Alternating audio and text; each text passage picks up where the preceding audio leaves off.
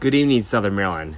Let's take a look at the forecast for Saturday and into the weekend. Mostly cloudy skies on Saturday, with temperatures rising into the upper 70s. A stray shower or a storm is possible. Winds light and variable. As we get into the evening Saturday, temperatures dropping into the mid 60s with partly cloudy skies.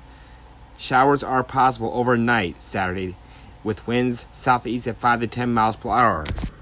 As we get into Sunday, Scattered showers and storms are possible in the morning hours, but with partly cloudy skies later in the afternoon. Temperatures rising into the mid 80s.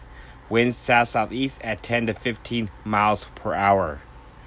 As we get into Sunday night, scattered showers and storms are possible again, with temperatures dropping into the lower 70s with partly cloudy skies overnight. Winds south at 5 to 10 miles per hour. So basically, there's showers and storms potentially every single day, but it's not a complete guarantee. There's just chances of showers and storms with these warmer temperatures that we are seeing. We will keep you updated. Stay tuned to Southern weather, Maryland weather news every single day, and we will make sure you guys are all aware of what's going on.